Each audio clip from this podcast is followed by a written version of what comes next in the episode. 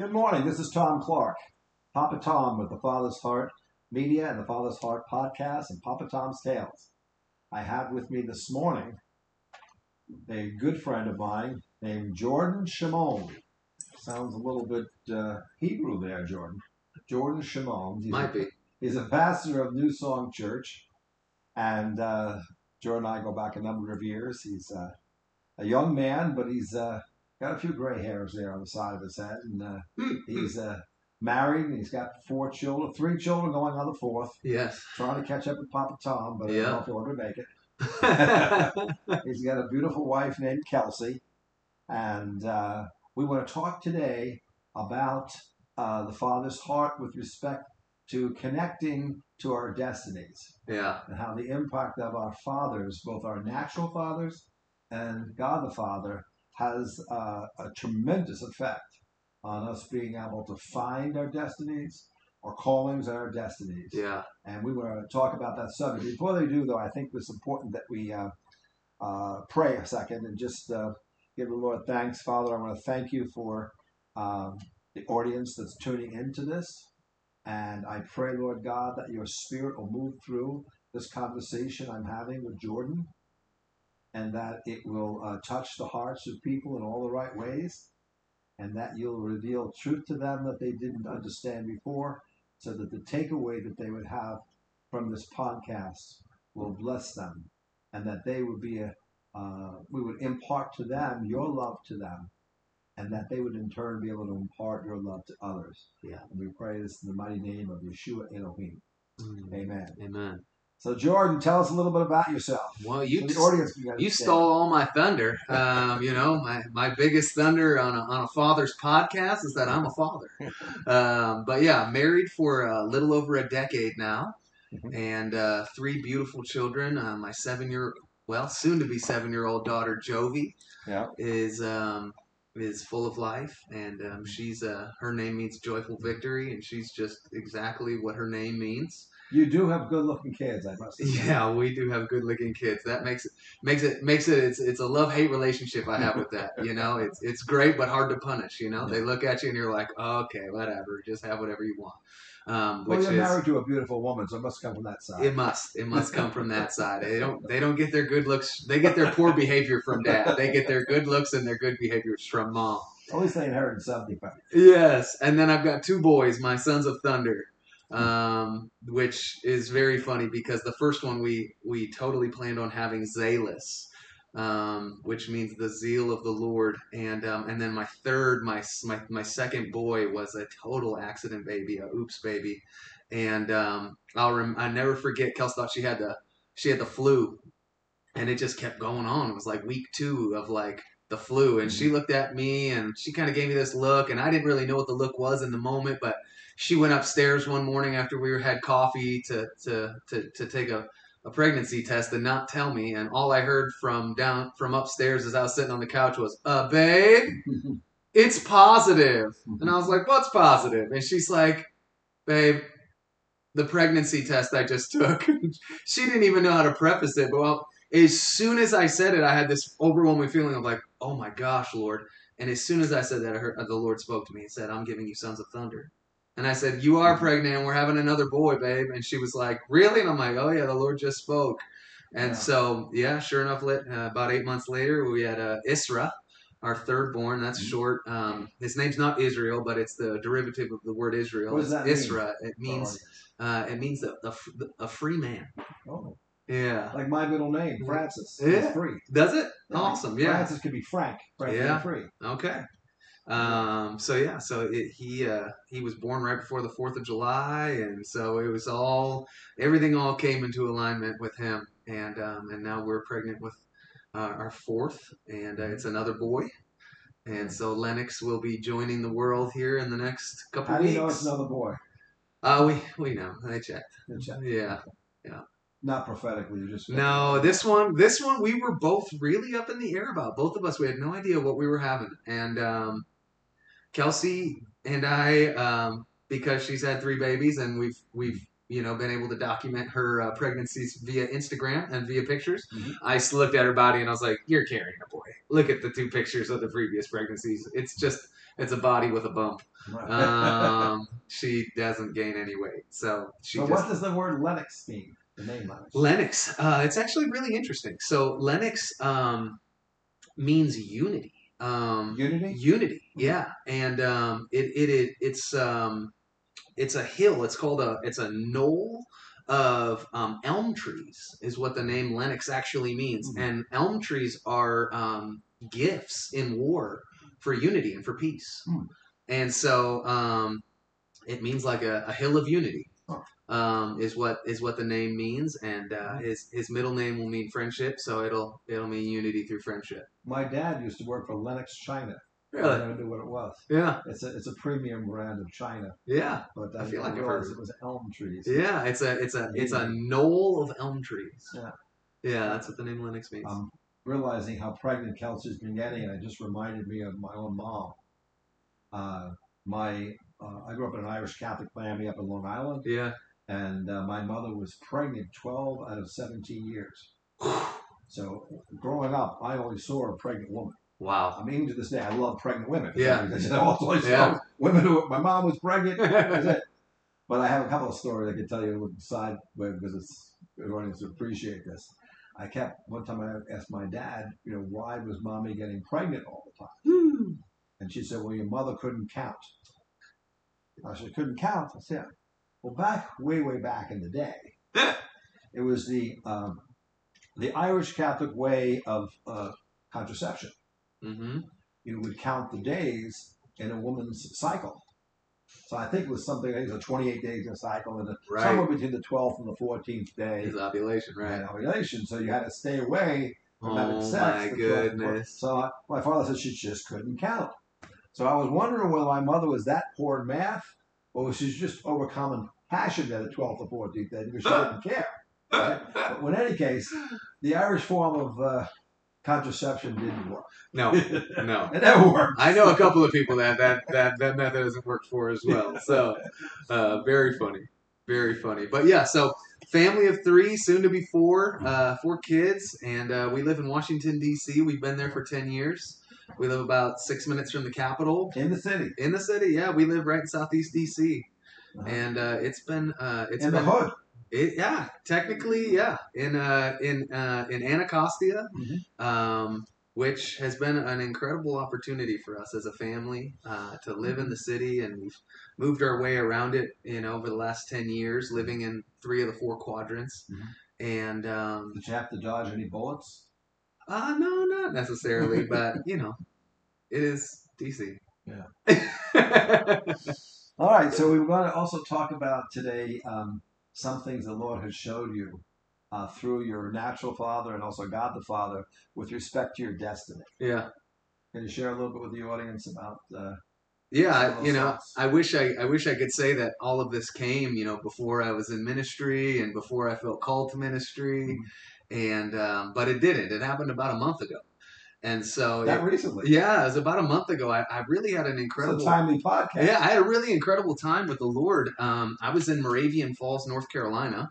I know where that is. I've been there. Yeah, it's a it's a real um, I don't know. Somebody described it to me as an open heaven, and um, I didn't really believe them in the moment. And then I went there and experienced it for myself, and sure enough, it's an open heaven. See any angels while you were there? Um, I didn't, but definitely uh, felt a, a bunch of angelic activity while we were there, and um, had some really profound encounters with the Lord and some really profound dreams. But um, I was there with Darby Slayton, yeah, and we stayed at Bobby Conner's I know Darby.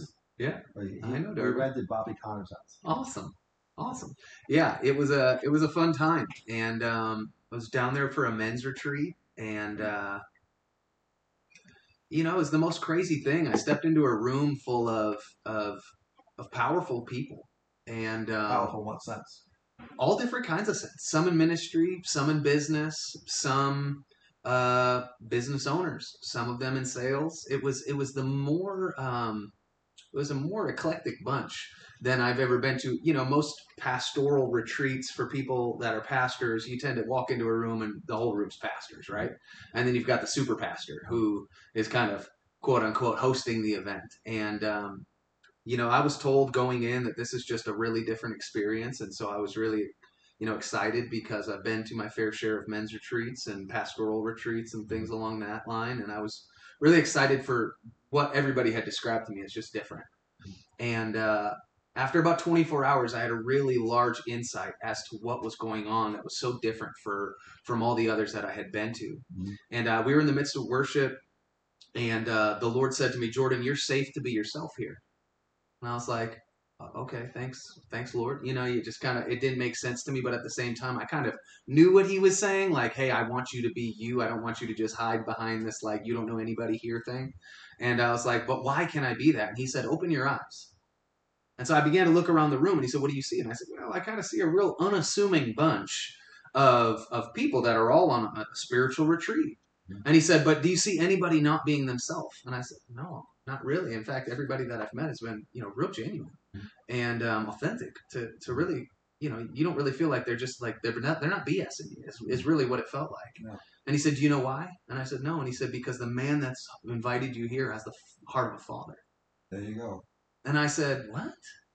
And as soon as I said what, I got sucked into this incredible encounter with the Lord where He just began to heal my heart from a lot of really intense father wounds that, you know, I, I wish I could sit back and blame those fathers. You know, it, it, it's, you know, it, When you use the word those fathers, you use the plural. yeah. You're not referring to your natural father. No, no, no, no. They're more spiritual fathers than anything, and and I guess that um, you know I didn't really have this conversation with the Lord, but in the midst of this this time with the Lord, I felt like I was just engulfed in the love of the Father. Mm. And um, I describe it like this: I had a dream when I was 13 years old where I had 106 fever and I was hallucinating, and um, you know, it, You were dreaming that or I, that? I I was dreaming it, but it was like I was laying in bed and I knew I was awake, but I knew I was burning up. And um, my dad had given me medicine, but until the medicine kicked in, like I had this like hallucinogenic feeling like I was falling from a building. And I remember thinking in the in in this hallucination, I'm flipping and I don't know which if I'm falling up or if I'm falling down.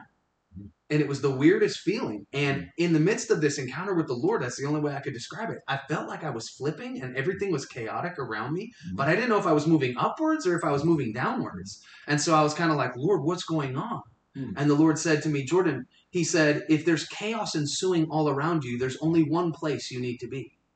And I said, Where? And Okay. as soon as I said where, the Lord showed me a picture of John, the disciple of Jesus, with his head on his chest. with him. And I literally said to the Lord, Oh my goodness. And he says to me, Jordan, John didn't ever need to hear my son say, When you see me, you see the Father.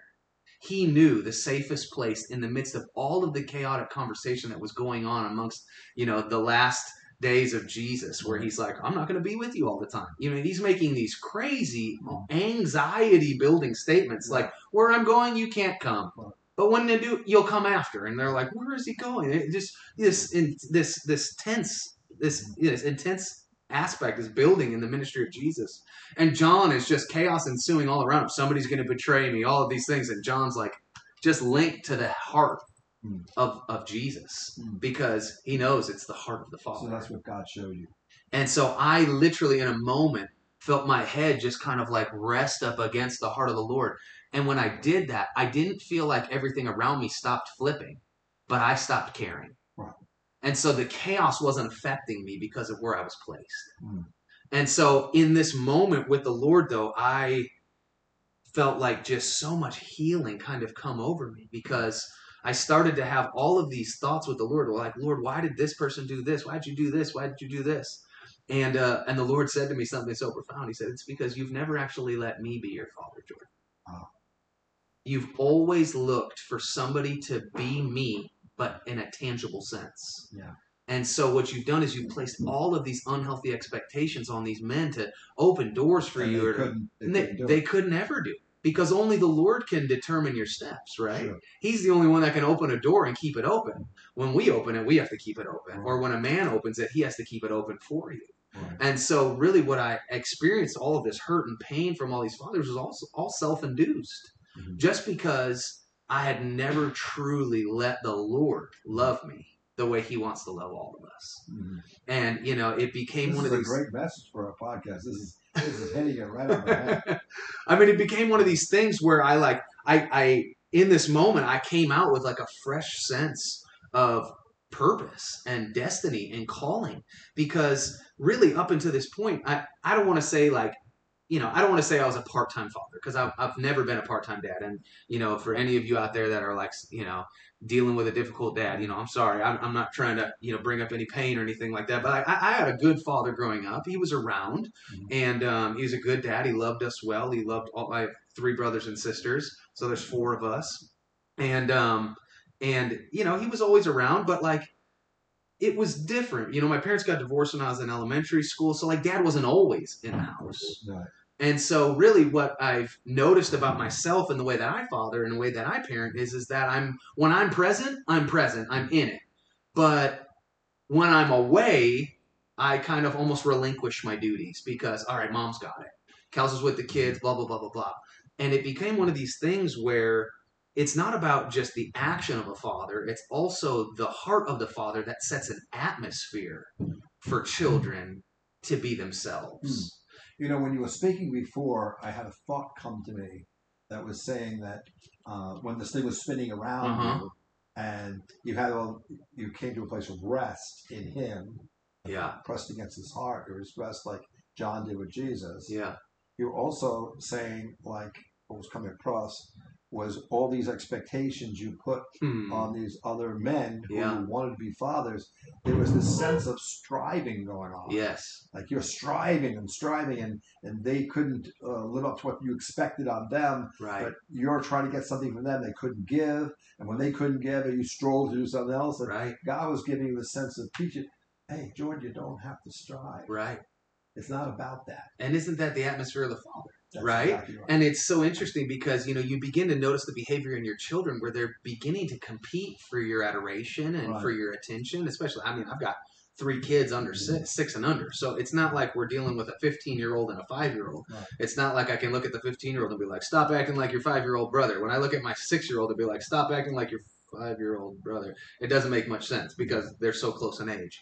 And so natural competition for my attention and all those things, it, it, it, it goes to show you that like when you don't create the atmosphere, no one's at ease. Mhm. You know? Right. Not even your children. They Right. even feel the the the, they're striving for your love exactly. They're they're they recognize the tension of dad's only available for a certain amount of time. Right. And so because we know dad leaves and when he leaves his love goes with him, Right. I need to get as much of it as I can when he's present with me. And so isn't that the way we've you know we've treated the father? Right? We perceive the Lord as like, oh well, I, I, I I've allotted this time for the Lord to love me in the morning or on Sundays or at the encounter worship night that we go to. We've we've set aside our time Mhm. and so we compete for the Lord's attention in that space. Like, oh Lord, please, I just I need this encounter. I need to feel you. I need to know you're present. I need to know you're with me. And he's like, he's like, oh, th- that's actually not at all how I am. Like, I'm always with you. The atmosphere that I create, even though it might not be a a, a- daddy daughter date or a, a father son trip to a ball game, Mhm. you know, it it's uh, it's always present and always available. always hang out Exactly. And so it became, you know, a really healing thing for me because so much of really what we're called to, especially for, I mean, I think all of us are how, called how to did that affect your calling Yeah. and your perception consciously Yeah. of your destiny I mean, I came in with this sense that like so much of the um, the rat race of comp- of accomplishment is so just falls to the wayside when you just get to understand that like you're accepted, you're loved, you're fulfilled. Now my job is just genuinely my destiny and calling is to just make people feel accepted and mm-hmm. loved and at peace and in this whole sense of like just creating the father's atmosphere because what we truly want from people is not a performed version of themselves. Right. We want them to be authentically themselves even if that's a crappy person right now. I'd rather have you be a crappy person and be that authentic junk. That authentic crappy person. Yeah than try to be a person that's just faking being in a good mood because putting on a mask. Right, putting on a mask and and not being genuine because a father, you know, we usually can feel through those things. I can always feel when my kids are actually not really doing well, but it, what it does is it blocks you off from receiving from the father when you've put off this performance like you have no need for him. You know, one of the things you mentioned before about time and uh, how your children only have a limited amount of time with you. Yeah. Time is a created thing. Mm-hmm. And I started, I had a different experience with time, but it affected me. Was as I was getting older and I graduated, well, I graduated, I guess I retired and entered this new world of like media. God's showing me, I want you to in media, Yeah. but content because I want you to get it out there Mm. um, starting with children books and the podcasts and articles and so on and so forth. But I started getting this sense because I was getting older, Yeah. but I didn't have much time left Mm. to walk into my calling and destiny. Wow. And that was getting me a little anxious. Yeah. And the Lord said to me, Tom, don't be anxious. Hmm. Don't worry about it. This time you have on the earth is just practice. Right. When you get into your calling and destiny, you're going to take that with you for all eternity. Wow. He says, so the things that you're doing, yeah. that. I'm asking you to do now, Mm-hmm. on this side of the veil, Yeah. you're going to continue to do Wow. in the heaven, you know, Wow. in the kingdom on the other side of the veil. So don't worry. You, get, you think hmm. you got 20 years left? or Yeah, yeah. years? It does. Or 30 years. It doesn't matter Right. how many natural years you think you have here. It's irrelevant Right. because when you come into the kingdom, there is no time, Right. and you'll continue to do the activities that you're doing. Yeah. And boy, would that relief release me Yeah. from from the anxiety of feeling that I had a limited amount of time. Like you're left. chasing something. Yeah. Yeah. Right. No, it's so good. I mean, it just it really put my heart at ease.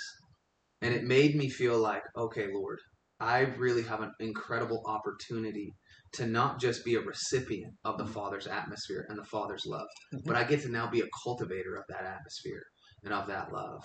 And, uh, you know, we came back and we immediately went right into a, a young adult retreat that we were hosting. Mhm. And uh, I, I had no agenda for the entire weekend except to make sure that every single person left For the feeling like they didn't have to hide themselves. For the benefit of our audience, how would you use words to articulate that calling? Is there Hmm. a way you could describe it to them in a way that you think that they could uh, relate to it? Yeah, yeah. I think there's there's a there's an articulation that can happen within it. I think one of the things that I think one of the things that I think is is something that's not super popular, and it's not. Um, it's, it's it's gaining some popularity among some of the major thought leaders in the church, and and especially during the times of the pandemic and COVID, um, just because so much disruption and discomfort and pain was uh, and grief was just just un- unbeknownst just ushered into every single human being's life on this planet. And um, everybody was so disrupted in just a moment by something that was so far outside their control. And, uh, and, and, and ultimately, one of the things is, is that like we have given permission for people to be sad or angry. You know, one of the things that happened at this retreat that just, when, I, when they said to me it's different, you know, I got to experience the difference, but I also got to observe the difference one of these men, you know, stood up and, you know, they were they were like, Oh, does anybody have any time to talk? And he stood up and he and he just started like saying like F you, F you, I'm not talking, so don't even F and call on me. And F bombs, like not using that, but using the actual word. And I remember thinking like how are we gonna come out of this one? you know, I'm, I'm, I'm kind of laughing on the inside, This is a very holy Yeah, religious retreat. but I'm sitting here going like, oh wow, like huh, okay, like I wonder how he's gonna he's gonna pull us out of this tailspin. And that's and and he just sat there in his chair. The guy who's leading this event, he looks at him, he's like, I'm just so glad that you felt safe enough to express that. and I was like, what? And it was like once that was not out of the way, but gone through. The whole room, we all went through it with him because we were all kind of like, he's kind of sucked the air out of the room with just the first F bomb, Yeah. let alone the five others that followed it. Mm.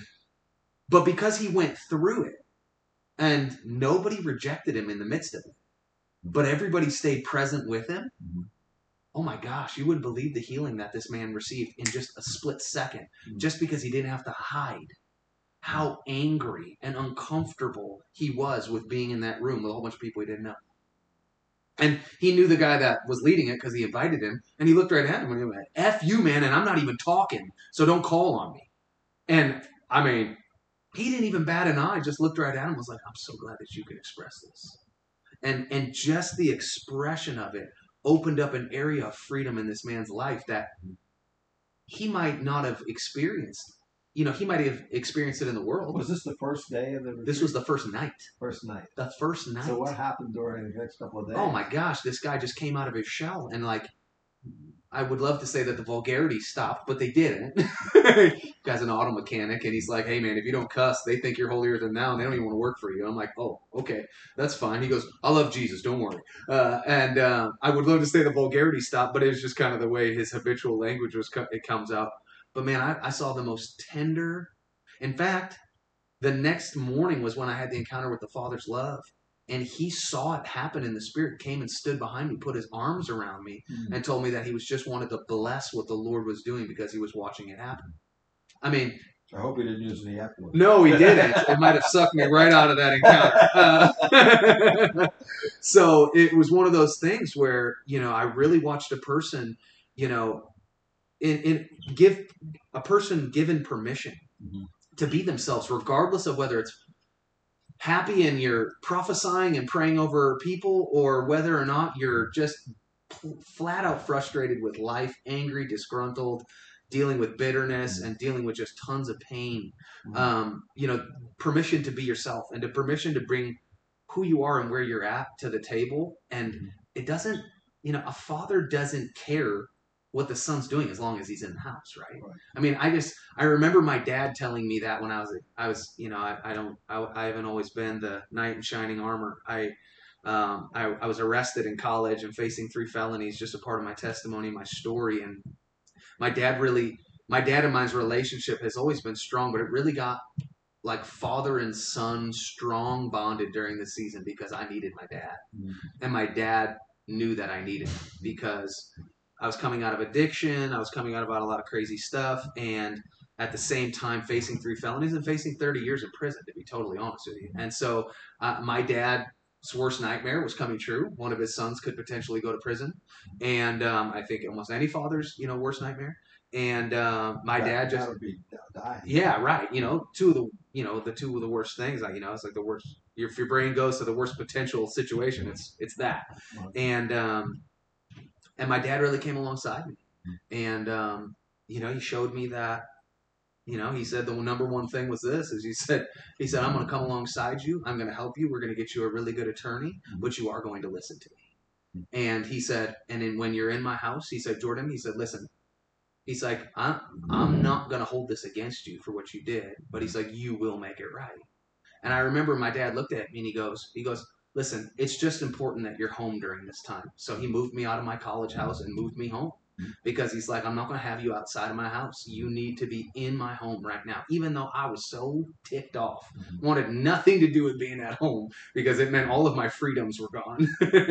all of my freedoms I didn't want anybody to know about were gone, and uh, and now I just had to be at home. But I'll tell you what, it was the most one of the most healing times in my entire life was just being at home. If I'd have known that it was going to be prophetic, Mhm. I would have probably had this encounter ten years ago. But I didn't, and I just kind of took advantage of the father's house, my dad's house, in that season. But it did get me right back on track. Sure. Well, it's a classic, I guess, prodigal son story Totally. that you know affected you that way. Yeah. Um, hmm. That's good. And- And now uh, I uh, met your dad, and I, Mm-hmm. now he's helping me out. Yeah. Yeah, he's a good man. some our- He's our a good- for our, for a minute. I don't call it Father's Heart. I don't know call it ministry, call it media. Yeah. It seems like it's becoming more of a ministry, and I, It's awesome. I don't know what it is. It's whatever, however God wants to define it. So I would say, yeah, the encounter with the Lord really has has has revolutionized not just my destiny and calling, because I think this is all of our destiny and calling is to release the atmosphere of the Father, Yeah. and um, it's it's going to impact my destiny and calling because I don't feel like my destiny and calling would be as fulfilling as I know the Lord wants it to be without being able to carry on that Jesus model of revealing the Father, Mhm. right? Because that's what He came to do. He came to reveal His Father. Well, the Lord showed me that all of our callings and destiny are connected in some way, Mm. some shape, some form with the Our Father. Yeah, Thy kingdom come, will thy will be done on earth as it is in heaven. Wow. So whatever the how the he individually crafts that yeah, and forms that in us, the end point is still the same. right, right, as right, bringing heaven onto the earth. right. It's so good. And I, I think that, you know, I mean, if it was the main point of Jesus' ministry, it should be the main point of all of our callings, is Mhm. to reveal the Father, you know? And um, the That's over, what he did with all all of his parables. every single revealing one. the kingdom Yeah. and revealing the Father. Yeah. Always, and when the disciples asked him how we pray. He said, Our "Our Father." Yeah. Okay. Now, you know, you can, it's not a rote prayer that he wants us to keep repeating, Right. but it's the process. It's the prototypical Exactly. type of prayer Yeah. that's involved with those things, Yeah. um, aspects of those things that are always part of any, one of our prayers Yeah. should be involved with. Yeah. So, um, okay, it's great to being yourself and, and helping your children be that way and not Yeah. just strive. Yeah, I mean, my, one of my biggest struggles growing up, and it's why it was so healing for me, is, is I embraced a performance spirit at a really young age. Um, always been good looking, athletic, charismatic kid, and um, always What really loved people. I don't know. I had kids. Um, and I, and then you know my nice brown hair turned to salt and pepper at the ripe old age of 24. Um, but yeah, I uh, I I remember forgot what I was saying. um, we were talking about, um, you know, you were raised with this. Oh yeah. I embraced the performance spirit at a real young age. You know, being cool was the most important thing to me as a kid. And uh, I remember, you know, if it wasn't, you know, it was popularity or or or, or nothing for me. And um, so you can you can imagine how how detrimental that can be to embrace that at such a young age. And uh, and ultimately, this experience with the Father's heart just really just it, it, it set this whole thing in motion where I began to see that like I need to call out who my kids are all the time Mhm. to tell them who they're at so that they don't ever feel this temptation to embrace this performed version of themselves because you know if there's one thing we know you know the the the calling that the Lord has for you for wherever you're at or whoever you are uh, a performed version of yourself can't contain the glory that you're called to reveal Sure. it, it'll fracture you, it'll crack you, and, and, and It actually repels right, the glory itself. right, Anytime you have that present, then the genuine love that God has for us cannot be imparted to us. right. It's just a performed version, and so it, it- how important it is for us, and you know, for for me as a father to keep my kids on track with who they are, Mhm. and not let even the things like you know, it's so funny. I always I always say this like my kids are beautifully quirky and mm-hmm. and themselves, and like mm-hmm. You realize that like people begin to act and look and do all of these things the same not because that's actually who they are but because they've learned that that's accepted. It's almost as if they've been programmed that way. yes. And and away because when you watch a room of children you literally re- you you notice the nuances in their personalities and the differences in who they are and all of three of my kids all came from the same parents but man are all three of them different Right. different color hair all of them got blue eyes but um, you know personality traits just up and down all over the place and uh, and really like it's my job to not let my kids embrace a performed version of themselves Sure. and so I've just been doing my due diligence with that, but but also, you know, it it, it flows from the atmosphere that f- comes from us even when we're not speaking. You know, the things all of our kids. One one of my neighbors, I'll never forget this one. First week living in Southeast DC, the neighbor I share the alleyway with. He's got a granddaughter, and um, you know, he was telling me, I was like, yeah, I got two kids. We had just had Zay, Kelsey just had Zay, and we had just moved into a new place, and it was our first home purchase, and it's a big deal. And uh, talking with my neighbor, and he goes, man, it's like, I just forgot. If there's one thing I forgot, is how embarrassing a kid, uh, how embarrassed a kid can make you. And I was like, what do you mean? He goes, oh, dude, he's like, they'll just do stuff that just straight embarrasses you, like throw a giant tantrum in the middle of the grocery store. And I'm like, Oh yeah, yeah, yeah. Seen that happen before. Haven't experienced that yet, but you're right. He's like, man, you just forget how much a kid can humble you. And I'm like, yeah. And I, I remember thinking in the moment, I haven't experienced that yet. and uh, a couple weeks ago, about two months ago, uh, I get a text from Kelsey while I'm at the church, and she says, "You need to come and deal with the children." I said, "What's going on?" And she said, "I don't even want to tell you over text. I'm just going to wait for you to come home and just know that they're waiting for you to come home because you have to talk with them about something." Okay, cool. So I'm impatient. I call Kelsey on the way home and I go, "Tell me what happened." She goes, "Well," she said, "all three of our kids were playing on the back parking pad," and she said, "and uh, one of them was had picked up some rocks and was throwing them up over the fence." And she said, I obviously didn't see her. I'd asked them to stop it. And um, and one of the rocks hit Bruce, my neighbor in the alleyway's car, who parks out behind his house too. And Bruce yelled over, "Hey, who's doing that? Knock it off!" In which my six-year-old daughter yelled back, "You're a stranger. We don't have to listen to you."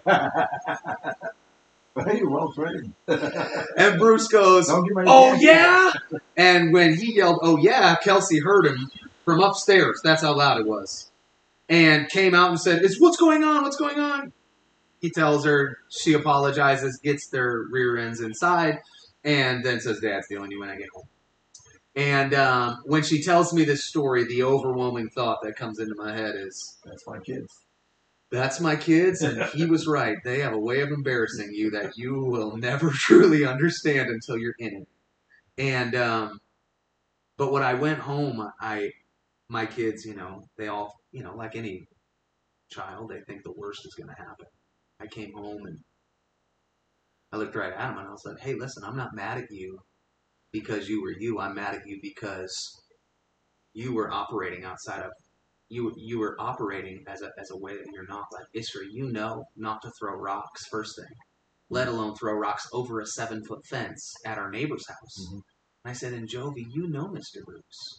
And so yeah, you're high justice, and yeah, you were protecting your brother, and I think that's great. But your protection kind of flipped to sassiness and being really disrespectful and very rude.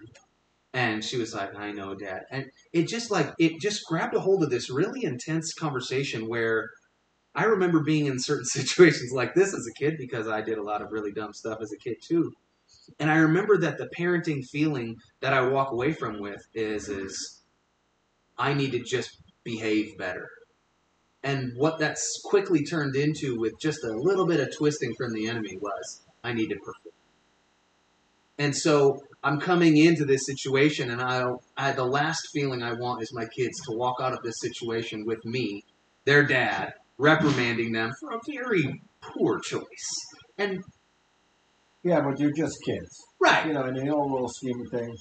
Exactly. really but just affirming them and instead of just coming down so hard on them and causing them to it's not i didn't necessarily want the behavior change because the spirit behind the behavior was okay my son he's curious he's he he he, he likes to project everything whether it be a rock a basketball or a baseball the last thing i want is him to stop exploring sports because i love sports if he wants to be an athlete i'm all for him to be an athlete but I'd hate for him throwing something become like, oh, I'm not supposed to throw anything.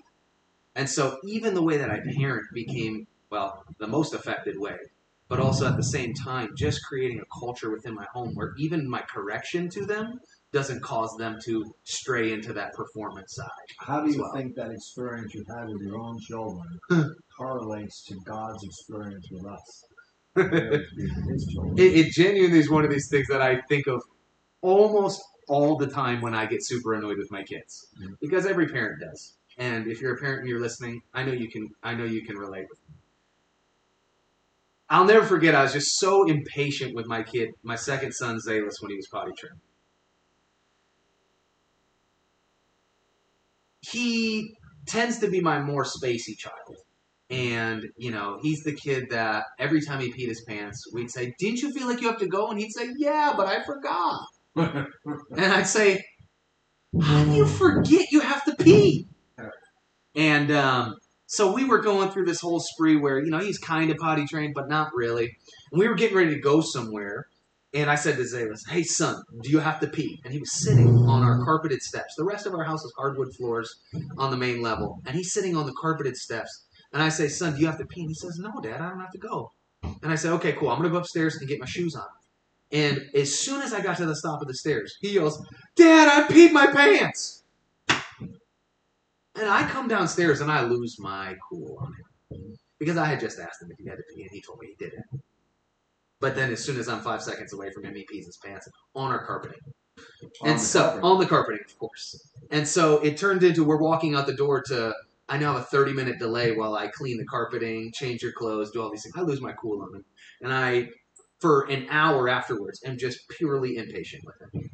And the Lord says to me, Aren't you so glad I'm not impatient with you? And I just heard him and I was like, I just started crying so hard because I realized, like, the, the amount of times I do exactly what my son did to me to the Lord probably happens on a daily basis. Where the Lord says to me, Hey, Jordan, are you okay? And I say back to him, Yeah, I'm fine. And then within 45 seconds, I've put my foot in my mouth because I've truly expressed how I'm really doing. And the Lord was just trying to help me deal with where I'm currently at so that I don't have these unhealthy outbursts hmm. or unfiltered situations where I just put my foot in my mouth. And I just realized, I was like, oh my goodness, you are such a good dad. You are so patient with me, and you have let me learn how to be your son. And you've not demanded that I behave a certain way for you to feel proud of me and to claim me as your own. And so I just, I, I kind of, you know, I wish I would say that I stopped parenting that way that day. I didn't. Um, but I've been trying. I've been really trying every single time to just slow myself down and say, like, I don't want a performed son. I don't want a son that knows how to act like a good son, but deep down is really hurting and in pain, or is frustrated, or is battling with tons of insecurity, or is battling with just identity issues, or anything. Really, anything. I, I, there's more things that are going on within kids' heads today than ever before Sure. and and and the last thing I want is for them to feel like they have to perform sonship or daughtership around me. I got you. You understand what I'm saying? Rather than being able to be comfortable with really what is going on inside. Right. You know, um, when I did retire, uh, one of the conversations I had with the Lord was, uh, how could I have been a better father? Mm, And uh, he spoke to me, and, and uh, says, you could have helped your children overcome their fears. wow. Because I always find that whenever you, whenever we confront uh, or something happening with a child where they're going off, hmm see, it always has to do with a worry, anxiety, or fear thought. Yeah, yeah, yeah. It's going to take them off track. Right. So, um, how can I help them with their fears? And I said, well, they're all grown up now, all out of the house. Yeah. How can I deal with that? And he said, well, you could help your grandchildren. Wow. And that was the incipients of grandfather's, uh, Wow. Papa Tom's Tales grandfather's bedtime stories for the grandchildren. Okay. it wasn't just for my children or my grandchildren. It was supposed to get out there into the world Yeah. because all of them have these different experiences. Sure. By the way, Coven Kelsey, your kids love my books. Yes, they do. um, and then dealing with the 12 stories was to deal each with a separate fear. And Mm. the first one start the Lord gave me was deal with identity first. Wow. Identity is the first one. Yeah.